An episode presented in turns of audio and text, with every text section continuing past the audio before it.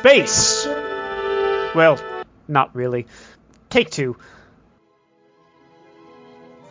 Here, in the Mitten State. Welcome to Code 47, bringing you all things Star Trek, spanning the quadrants, the best thing since the neutral zone. And we are back. This is the Code 47 podcast on the Secret Friends Unite podcasting network. I am uh, your humble servant, Trek Lord of West Michigan, uh, and captain of the USS Grand Petoskey uh, of the Starfleet International Fan Club, Charlie Carden, and joined by a very special guest tonight, uh, this week, I should say. Didn't even have to go too far from home to track this lady down. We're recording in the same spot, but on two different locations. Uh, my wife, April Carden, is joining us. Uh, April is the new vice regional uh, coordinator of Region 13 in the Starfleet International Fan Club that I was just talking about. And so, April, please say hello. Hello.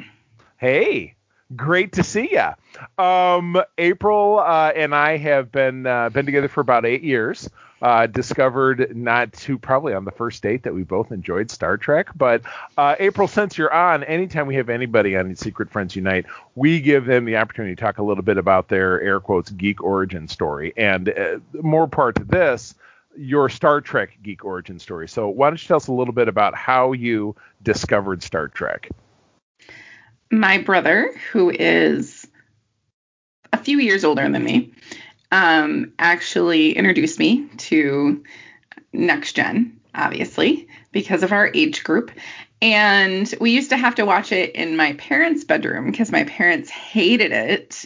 so they wouldn't watch it on the regular TV. So we had to sit on the waterbed in my parents' bedroom and watch it from there. My, my, my. Oh, my goodness. Well, yes, we, we do what we have to do for the love of Star Trek. If there's if there's a through line to what we do here, so very good. Well, glad to have you. And this is your first uh, experience with podcasting, though you are very active on social media. Uh, with small businesses that you represent. Uh, you do uh, almost daily live broadcasts on your different Facebook pages, and you run a website. And uh, I'll tell you what, I will uh, give you a little toss out at the end, and you can talk a little bit about that because oh. we, we, never have anybody on the show that we don't give them a chance to plug themselves, but we will do it at the end. So, but anyway, let's get into the meat and potatoes. This is episode 26.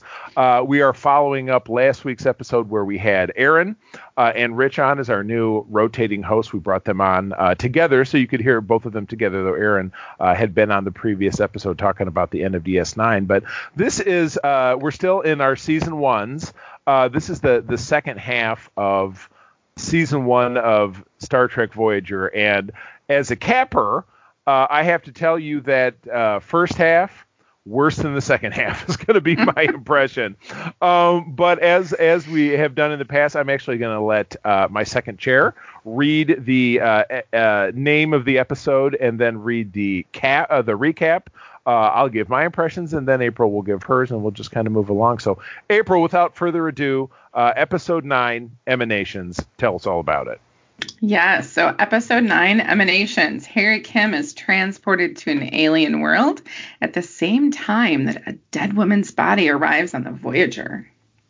So, uh, I think I feel like this was our first big Harry Kim episode, and Harry Kim is the gee golly shucks Jimmy Olsen type uh, of you know fresh Starfleet uh, graduate. Interesting enough concept. Um, you know, in some ways, I think it's not a bad episode. I think it really embraces kind of what Trek does, which is looking at uh, different cultures and kind of holding up the microscope to us, saying, "Oh, I don't really get it. What's ever what, what's going on? This is not my thing. This is not what things are like for us." But in still translating it back to the Starfleet ideal of IDIC, uh, infinite diversity and infinite combinations, and the crew still tries to find a way to uh, be respectful of uh, the culture, this other culture's traditions, uh, but still finding a way to rescue their own person. So, believe it or not, you know, mired in a season of really crappy episodes, I thought this one was okay. I don't know, April, what'd you think? I would say okay is a reasonable, um, a reasonable assessment. Okay. Um, I it was it was all right. It was a little different. Okay. Agreed. But I I did like that Harry Kim was actually the central focus for a bit of the episode. Um, because I do like his character, even though, as you said, he's like, gee, golly gosh kind of guy. yeah, right. I, I do, I I wouldn't mind seeing more of him. Right. Yeah. Oh, as far as in current production, so like if he showed up In in. Picard, or, Yeah. okay, Yeah. if he showed up in That'd Picard or something else, I think it'd be cool. You know, I'd love to see some of those Voyager actors, you know, come back and potentially do a comedic take in Lower Decks because that's obviously the focus of that series, and timeline wise, it would it would fit. So yeah, the, the door is open. The door is open on both of those shows, which I think is great. So well, cool. Any other thoughts about the episode before we move on? No, Okay. really. Gotcha. Episode 10, we're into the double digits. Prime factors. April, tell us about it. Yes, a species that could shorten Voyager's journey with a transportation device will not share its technology. Now, I liked this episode very much. The alien race is obnoxious because they're kind of like the phony friend that everybody like, oh my god, you're so great. Let's hang out, let's have fun. The, a very fair weather friend. But then when like, hey, blah blah blah blah blah blah, this this and that, you know, we need this thing or whatever, they're just like, yeah, but we'd rather just hang out. And, and it seems like they were just all about getting down because I know the one chick tried to seduce Harry Kim, but no, they have a uh, a device called a trajector which actually gets a nice Easter egg in Star Trek Picard because the technology survives and is unfortunately assimilated by the Borg, which is what happened to this race in the end of it, though we don't see that. Um, but the trajector has a maximum range, uh, transport range of 40,000 light years. So half of Voyager's journey home could be solved by acquiring this technology. But it's this happy-go-lucky society's one rule is that they don't share their tech. So, so a, a, a bulk of the episode is uh, spent from the perspective of different characters trying to find a way to get around it. Ultimately, the very logical uh, Tuvok uh, makes himself the vanguard of doing it, but things go wrong. The technology can't be adapted. It almost blows the ship up, and then you know everything gets revealed.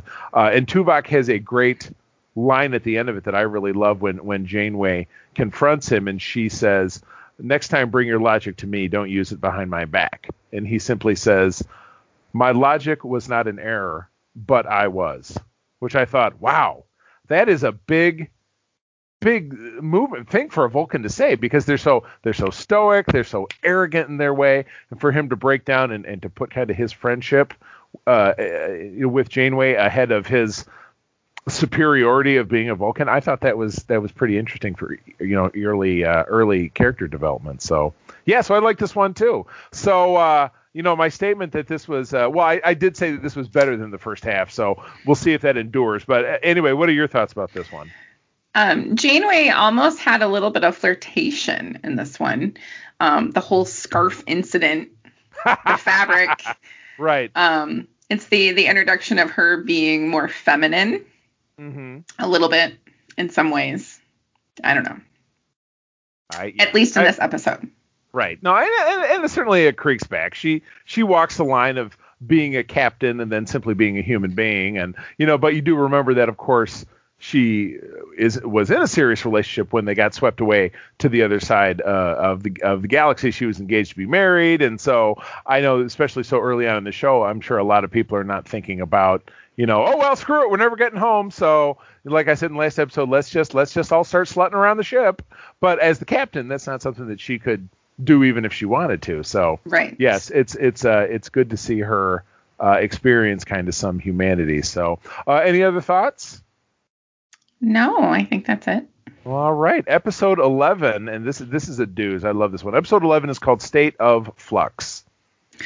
Janeway and the other senior officers attempt to flush out a spy who's sending information to the Kazon. Ooh, I love this. What a whodunit. Um, we get our first, I think, real taste of um, of back home, as it were, uh, by finding out that Seska, who is uh, one of the Maquis crew members, it's also revealed in this episode that she shared a past romantic affiliation with Chakotay, though they obviously broke that off because he was her CO, blah, blah, blah, even in the Maquis parlance, uh, that she turns out to be a Cardassian spy. You know, uh, uh, I would say superficially altered to appear to be a Bajoran, which, you know, irony upon ironies. Um, but she turns out to be a very stereotypical Cardassian with the lies and the backstabbing. And yes, we find out that uh, she has decided all on her own that the crew of Voyager sucks, uh, aligning with uh, uh, a powerful local alien species uh, could be the way to get them home, or at least a way to get them to survive. Uh, so you see the crew kind of go through this mystery of decoding um, who the spy is because she's attempting to throw off a trail, and eventually she gets caught and she ends up escaping. Um, so that's a real kick in the nuts to Chakotay, who I was just thinking about it today, uh, is my favorite character on Voyager. I really like Chakotay. I've kind of got a, a soft spot for first officers uh, in in Star Trek shows. I love Riker. Uh, I love Major Kira. Uh, that's just always kind of been my thing. So, um, so this was nice. This showed that you know everybody has had a a bad ex who stabbed them in the back. So this was kind of what that moment was for him, and and I enjoyed it. I thought it was uh, I thought it was some good early kind of character plug-in uh, for him. So how about you? Yeah, she was trying definitely trying to to play a little bit of dirty pool every so often in the episode. Um, I found her character interesting. I feel like a lot more of the Maquis. Um, it seemed like more of them should be taking that kind of a stance that Starfleet is doing everything wrong. Right. Um, so I did like that piece because it's definitely true to the nature of that um, group of people. Right. Well, I agree. And, you know, there are fits and spurts of Maquis speaking up and speaking out of turn. I know later in the season we get another turncoat uh, in season two. Uh, but it seems there just seems to be less and less and less of that, uh, and the sh- you know and the shift the series really shifts away from that because if you think about it, if they had seven years of nothing but infighting, uh, I I don't know that that would make for a great TV show. No, it would definitely I, get a little old. Yeah, I don't know how they would function trying to run a ship by you know, uh, basically a, a, you know a, a, quarter of the crew is you know pirates, and the other crew is you know the Boy Scouts, and how they'd be fighting with each other. So it does come back. Seska comes back. Uh, and plays a very significant role in season two, uh, and then you even see her again at the end of season three in another form. So definitely, uh, definitely a good episode that, that kind of sets sets the uh, sets the table for that. So, and if I'm not mistaken, we get into a string of kind of crappy episodes. Uh, kind of crappy, but we've got one good one. But I, I don't want to spoil it. So, uh, episode 12 is Heroes and Demons. So, what do you think about this one? Tell us about it. The doctor must rescue crew members who were turned into light energy in a holodeck simulation of Beowulf. Now, I'm really 50-50 on this episode because I remember Beowulf very fondly um, from uh, English class in high school. I had a, a, teacher, Ann Mitchell, East Grand Rapids High School, which is where we live and where I went to high school. Uh, this was a favorite of hers. She taught it with a lot of passion and conviction, so much fact that you know almost 30 years later I remember it very fondly. But I like the fact that this is the doctor's first foray. It's the first time we get to see him out of sick bay um, because this is long before later seasons when he has his mobile emitter and he's not only able to move around the ship but also able to leave the ship and kind of become more of a central, you know, character that doesn't have this limitation. But we're caught up in the same old, same old holodeck malfunctioning, blah blah blah. We got to fix it or people are going to die. It's a trope that gets that has been leaned on very heavily in TNG. It gets leaned on very heavily uh, in this show because it's funny. I remembered an early episode. You would think, well, if the Voyager is on such a power shortage, they they'd never use the holodecks again. And very conveniently, we said, well, you know, the holodecks function on a different power grid than the rest of the ship, so it's cool to keep using them because it's not going to hurt anything which is dumb and it's convenient because they still want to have holiday stories. But I am very, very sick of that, and it's not like it ever goes away because we see it later in the show. And we even see it um, in what turns out to be a great episode of DS9 with you know Julian Bashir, secret agent, and the whole crew. Uh, there's a there's a, an explosion, and they, they have to be stored into the holosuite systems and and and to survive, and it gets played out. That one I can forgive because it was such a great episode. This one, not so much. So I, I was not a fan. But the doctor briefly has a name. I know, Lord Schweitzer. Yes, that's yes. that's Such that's a... doesn't really roll off the tongue, but no, yeah. not really. Not yeah. Really. So, uh, what are your what what what are your other thoughts about it? I, I definitely think it's kind of a forgettable episode. Right. But yeah. it was a way to bring the doctor into more of the storyline. Right. no. instead of just being the doctor. Yeah, just being kind of a, an armrest in sick bay and kind of a one note, you know, exposition like, well, here is well, like in the last episode, well, she's really a Cardassian because blah blah blah, and not otherwise a part of anything, and the only blue uniform uh, in the regular crew. So yeah. All right. Uh, now we're kind of tilting into some yuck. We got episode 13, which is Cathexis. A shuttlecraft with Chakotay and Tuvok aboard is attacked. Chakotay is left brain dead while Tuvok begins acting strangely. An unknown force begins controlling crew members. Uh, cue the space anomaly. The thing that, uh, if you were talking to my my my regular podcasting partner Todd Oxer over on SFU is the is the, the the the monkey on the back of this show, particularly early on always it was some space anomaly that that was your driving uh, Deus Ex Machina that drove the plot.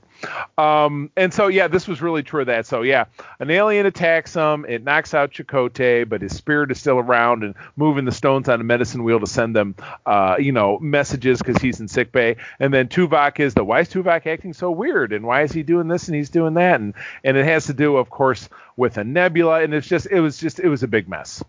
It was it was a big mess. The only notable thing, and Aaron and I talked about this in the last episode, was this was the episode that fixed Tuvok's ranks rank pips because he had a lieutenant commander's rank pips, but he was but he was lieutenant. This episode reflected him as lieutenant, and then in season four he gets promoted to lieutenant commander. So he his obviously they took his pip and you know they put it in a footlocker somewhere so they could get it back out later. But right. I'm a stickler, so I don't know. You got you got anything bright, bright, any bright side of this episode that I'm missing out on? No, I think I just remember you complaining about it the whole time. Um, yes, absolutely. That's what I do. Yes. Um, a shuttlecraft um, of the numerous shuttlecrafts. 40, um, 40 shuttlecrafts by the end of the series. Four yes. zero because they had if you if you look at because I know in our uh, in the basement because uh, I I have you know Star Trek art kind of scattered throughout our home, but I have a big concentration of it in the finished bedroom in our basement, which has a cross section of Voyager, which uh, you know I've had forever, and even survived a flood in the basement of one of our old houses, and I managed to kind of cram it back into the frame so it looks okay. But um, in, adjacent to the shuttlecraft bay in this cutscene, this there's an area beneath it which is the shuttlecraft uh, fabrication facility. So there's your answer. Yes, exactly. You know, because they they built the Delta Flyer as well in season five, so right. they you know they can keep building. Yeah, so 40 shuttlecrafts in seven years. I don't know that that the next generation went through that many, and that ship was you know 10 times the size of Voyager and had three shuttle bays, including a real big one. So I don't know. Uh, did they lose the shuttlecraft in this one, or was it just damaged or whatever? I, I don't even remember. I don't even recall. I think it was just damaged. Gotcha. They get it and yes. fix it toss it in the fab facility. So there you go. Oh my yes. gosh. All right. Well, moving on to an episode, and again, this was one that even Erin really remarked that she really liked, and and kind of lamented not being able to talk about it. Episode 14 is called Faces. Torres is split into her human and Klingon halves by the Vidians. Dun dun dun. And I got to tell you, this is, you know, in a lot of ways, you, when you think about being split into literal halves, you think of what? The TOS episode, The Enemy Within, where that happens to Kirk in a transporter accident. And he's good Kirk and bad Kirk, which is, you know, naturally an allegory to the sides of our personality that that make us do bad things and then make us do good things, but how the two can't live with each other. And, and this is you know, spelled out very similarly, uh, you know, in the same way. And again, this this brings back the Vidians, which is a race uh, that I really dig on, because um, you know, as I mentioned in the last episode, they're they are mercifully free of any kind of moral impediments. They just they need to do what they do, so they'll grab some people and I'm going to take your liver, I'm going to take your lungs, I'm going to do this, I'm going to do that because it's what I need to keep dying or it's what my I think they're in pairs. Like you know if you and I were a pair and I knew you needed a pair of lungs I'd kill somebody to get you lungs. And you knew I needed a, a, a heart or a new foot or something you'd get me a new foot because we'd be responsible for each other. So that's why I really like the race. Loved it, uh, that we could have seen more of them but you know again the the nature of the show is they're traveling in a straight line out of everybody's space so they're not going to be in somebody's space forever. That that race will drop off. So but this versus um the enemy within which was you know done very shatnery where he's like you know i want to live and he's hugging his double and it's very like 60s ish it's it's and it's an early episode of the series so it it, it kind of has some hokum to it. Uh, and this is again it's an early episode of the series but i think it's a great study of B'Elanna saying for her saying for those parts of herself that she finds ugly or those parts of herself that she struggles with to kind of get through the day to simply say you are this this is why we didn't get through the academy it's because of you when it's really you're pointing but you point the finger back at yourself because she is me you know when right. she's having this interaction so um I think it's fascinating to think of any of us if we were split down the middle or if we had to meet a duplicate uh, of yourself, which I reminded of one of my favorite episodes of The Next Generation, which is called Second Chances, season six. Riker, you find out eight years prior to the episode, Riker was split in a transporter accident, and one complete version of himself emerged on the ship he was in, and one complete emer- uh, version of himself emerged on the planet, and then they're brought back together, and they're both 100% William Thomas Riker, and then uh, Data and Worf have a scene, and uh, I love it. Data just says, "Lieutenant, I have a question." He says, "If you met a duplicate of yourself, uh, would you find it hard to get along with him? And Worf says, yes. And Data says, why? He says, I am not easy to get along with. And Data goes, hmm. so this this kind of reminds me of that. You're like, mm, yes, no, this because Data, you know, Data is zero fucks given. He's just no filter at all. So, right. um, but anyway, yeah, I love this episode. What what did you think, hon? I really liked the episode as well. I liked um honestly the acting. Um, B'Elanna, she did a really good job with both characters separately, if that makes sense. Mm-hmm. Um, being the human side and being the Klingon side, I just enjoyed that piece of the storyline. Just watching her and her reactions and the humanity that she had when she was human. Mm-hmm. Um, definitely, she has a, obviously a softer side in her normal state than most Klingon women. Um, so we know that she has a human side, but just seeing the two separate beings of her was very interesting. Yeah, no, I agree. And and even at the end, she you know has the the touching statement. Well, I I, I know that I'll always struggle with her, but I, I, essentially I need her, which is you know again it, it's the allegory back to back to the episode of TOS. So I liked it. It's uh it's definitely a bright spot of this this last half season. Um, but for every great episode, we turn around and get a terrible episode about an, a character that you don't care about, and that would be episode 15, Jetrel. Tell us all about it. A member of the Haakonians. Haakonians. I was gonna say that. Okay, wow, there's, there's, so many different races. Um, a race warring with te- the Talaxians arrives on Voyager, much to the dismay of Neelix, whose family was killed by a weapon of mass destruction. This particular individual devised. So, um, nobody cares about Neelix. He sucks. um, I will say that uh, you know it, it really did give uh, Ethan Phillips uh, as, as, portraying this character a chance to kind of stretch his legs, uh, to learn a little bit more about the character who's usually so uh, you know bouncy and happy. I think I think Tom Paris at one point refers to him as Hedgehog, which I think is a great way to look at him. You know, he's like a more obnoxious Sonic the Hedgehog. I think would be a great way to put it. Um, and it has a great uh, guest appearance by an actor named James Sloyan, uh, who in TNG played a uh, played a Romulan officer, high-ranking Romulan officer who lied about his identity so that he could uh, defect to the Federation and into the Enterprise in this case, um, because he believed that the Romulans were planning an invasion, but it really turned out to be he had been fed disinformation. They were the Romulan High Command was trying to get rid of him. Wonderful episode called The Defector, and he just really acted the shit out of that role. And I can see him trying to bring that same kind of gravitas to this role, but it just doesn't click with me in the same way because I don't care about Neelix. Eh, it's too early in the series for me to to really have a great impression to care about him.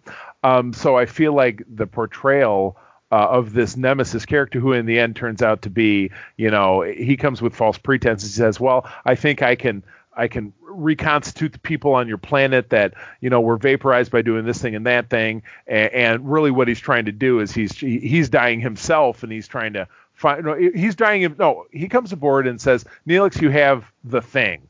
And Neelix says, I don't want you to treat me. And as it turns out, Neelix doesn't have the thing. The guy has the thing, but his ultimate plan is to try to reconstitute people from the swarm cloud around the planet, and it doesn't work out, and then the guy dies. So it's just like, oh boy, he was noble and he tried to do a thing, but I just I, I'm left without caring. You know what I mean? Yeah. So yeah. Yes. Neelix, um, I don't know. In the beginning, he was quite annoying. Um, it it improved a little, I think, later in the the series. But yeah, I didn't love the episode. It wasn't. I, again, it was um episode that wasn't really extremely memorable to me. Um, when we rewatched it, I had forgotten pieces of it. Um, but Neelix isn't a character that, like you said, that you get behind in the beginning because you just he's not. Um, I don't know. Li- likable in any way, shape, or form? Yeah, exactly. Yeah. It's not likable. I hear you. So, all right. So, episode uh, 16. So this was the this was the kind of the unintentional season finale, and Voyager was a little weird because they uh, in season one they had this story that has existed for the last you know 25 years since th- this was put out. The last four episodes that were filmed were held back to kick off season two, and I don't necessarily know why the reasoning was. It was maybe because uh, you know, they I don't think there was a writer strike or anything like that time, but there was. I'd have to look into it, but there was a reason of some kind that they took these four episodes and they sprinkled them in broadcast wise out of sequence into season two, which makes me nuts. But the reason you know they're out of sequence is that uh, in Star Trek uh, TNG Forward, there are five digit star dates, uh, starting with the number four. Uh, it was, and it was, so it was uh, four, the number four, and then uh, uh, when TNG started, it was it was four one because the four meant season one, then it was season two, season three, yada yada yada.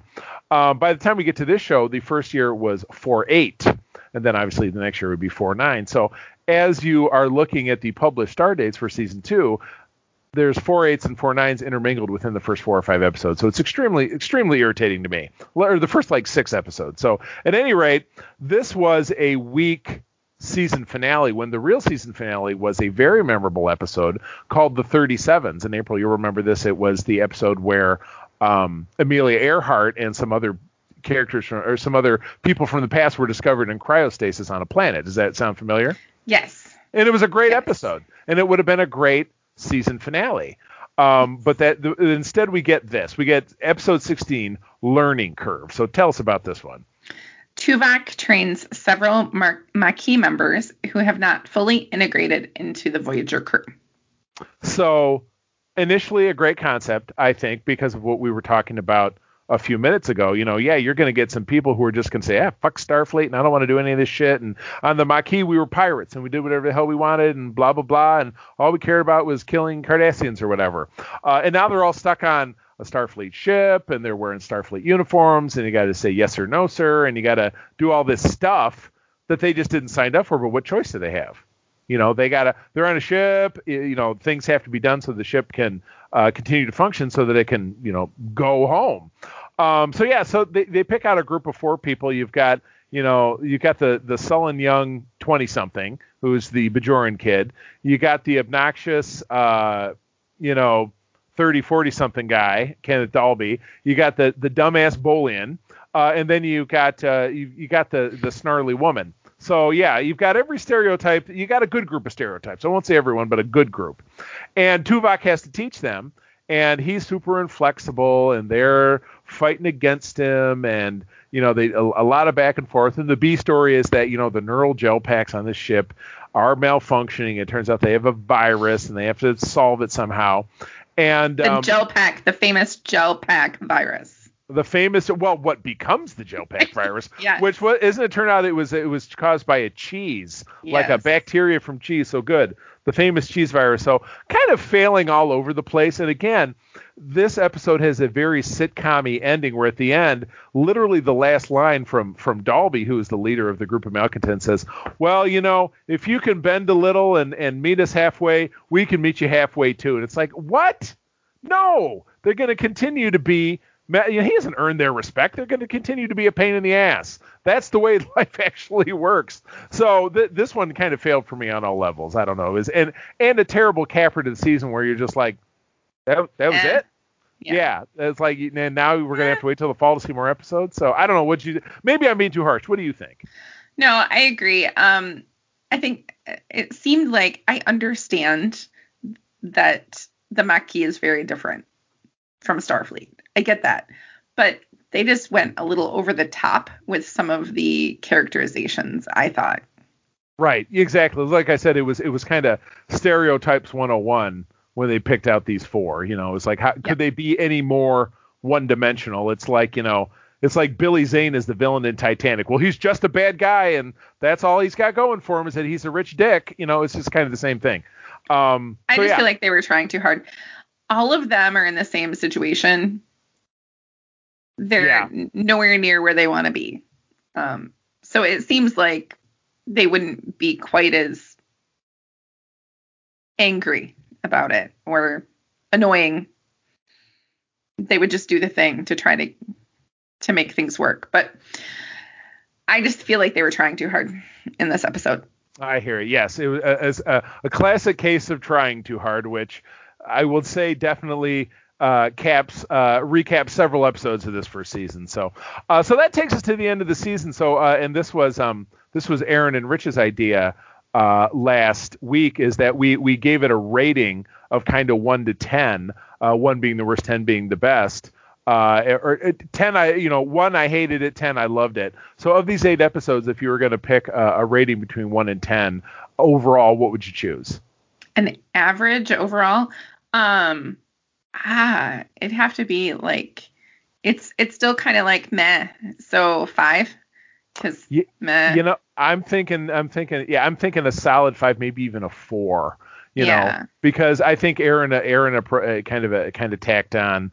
Uh, you know, kind of two, well, you know, a point or two, like two points per, like a point and a half per, because there's eight episodes. So, um, so yeah, absolutely. So, uh, well, the good news is we can move on from it, uh, because uh, now it's time to briefly talk about a couple of news items before we bid adieu. So, first and foremost, uh, in the city of Boston, which is kind of a special place to me. My grandmother, my late grandmother, was from Boston. You know, I have some family back there.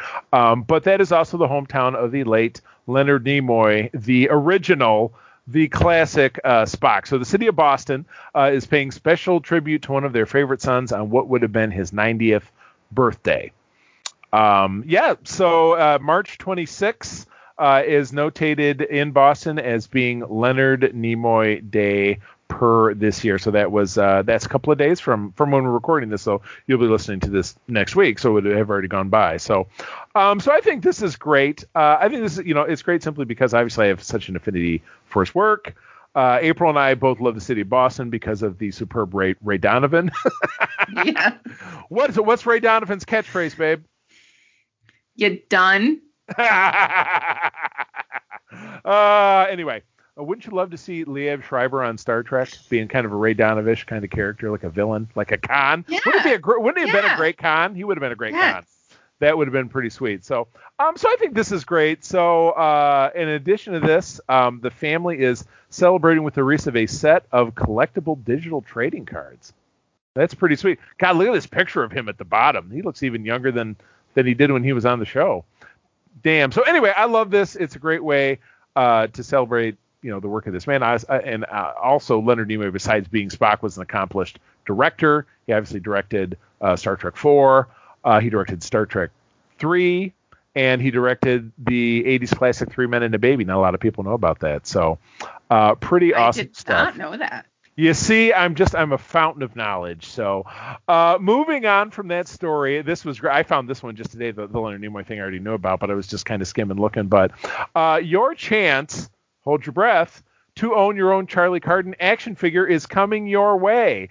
Uh, Mego, the famous uh, toy line from the 1970s, which was here and it went away and it's been back for five or ten years. I mean, reissuing figures kind of in that same style. They're kind of a kind of a Barbie-ish kind of style though with clothing, and they're not, you know, they, they don't have huge boobs and little hips. Uh, typically, uh, they've been making some Star Trek figures so far. They've cranked out a Michael Burnham. There's a Saru. They have uh, they have uh, Q in the judge robes, so I think is awesome.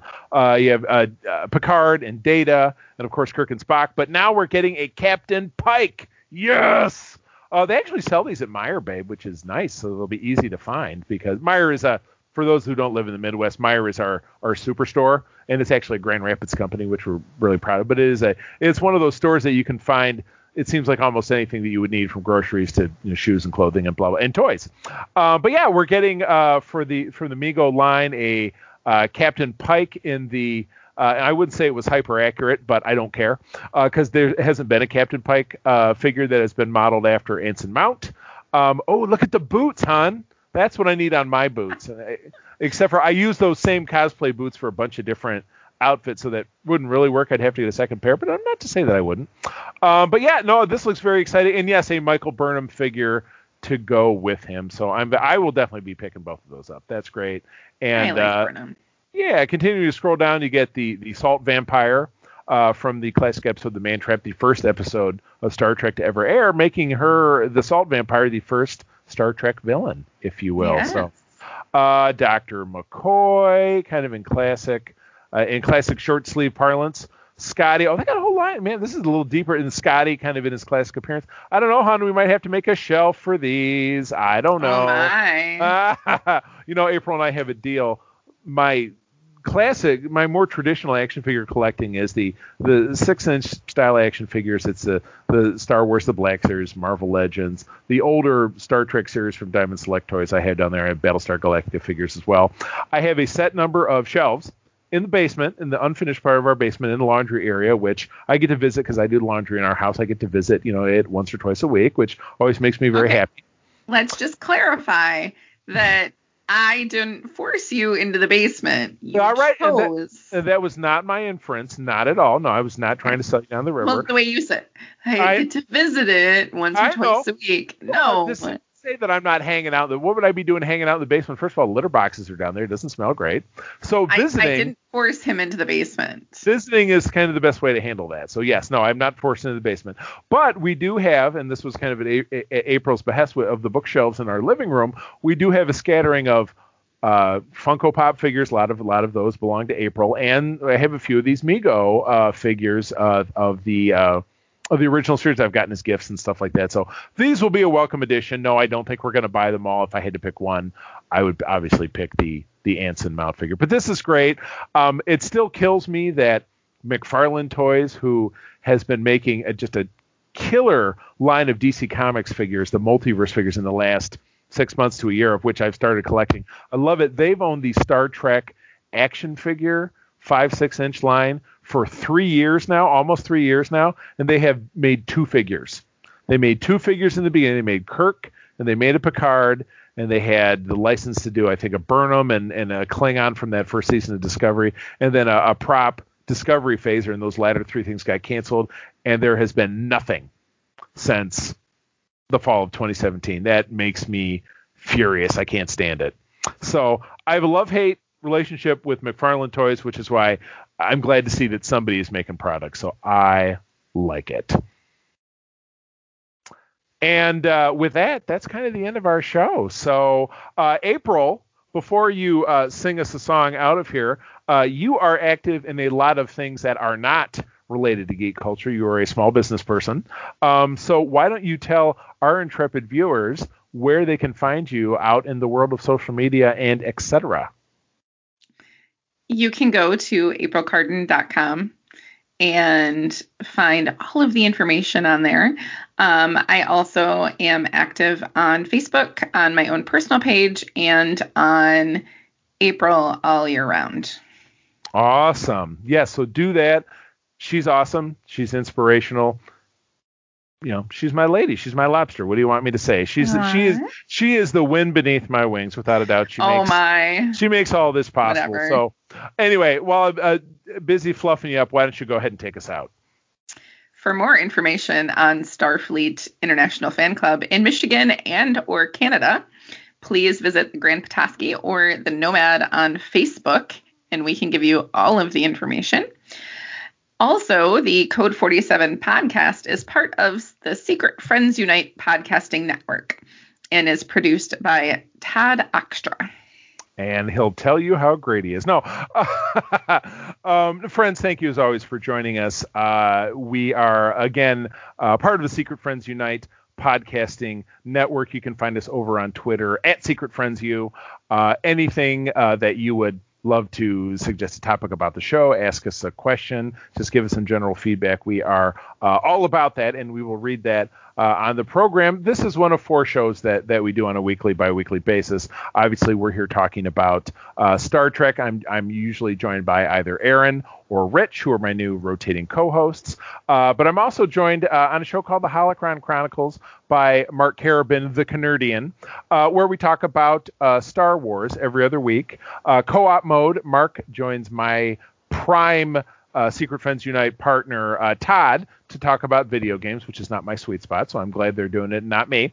Uh, and then, of course, uh, every Friday you'll hear a new episode of Secret Friends Prime, as it were. Todd and I, who have been you know best friends for 25 years, talk about geek culture in general. So a lot of the stuff you hear here, also comics, movies, etc. So um, we do have a wonderful uh, store over on TeePublic. Uh, you can you know have merchandise, T-shirts, baseball tees, which is my new thing. I've got a couple of those. Uh, stickers, notebooks, wall art, pillows, even just weird, just, just all kinds of great merch. Uh, all proceeds from that actually do go back uh, to a charity that April and I are a part of here in the state of Michigan called the League of Enchantment, which does uh, outreach work uh, for children, uh, not only here in Michigan but really abroad. So we're talking about hospital visits, care packages, and things of that nature. So go buy some stuff, represent the Secret Friends Unite Network, uh, and benefit kids. So uh, leave us a five star review uh, on the podcast hosting service of your choice. Uh, also over on YouTube, all of our episodes are mirrored there, and get a fantastic prize from our digital library. So that is it. April, thank you very much for joining us. I'm glad I didn't have to look too far to find a co-host this week. Just you know, Uh-huh. just you know, the next spot over on the couch. Um, and uh, I'm going to tell you as always that sharing is caring, and keep on trekking.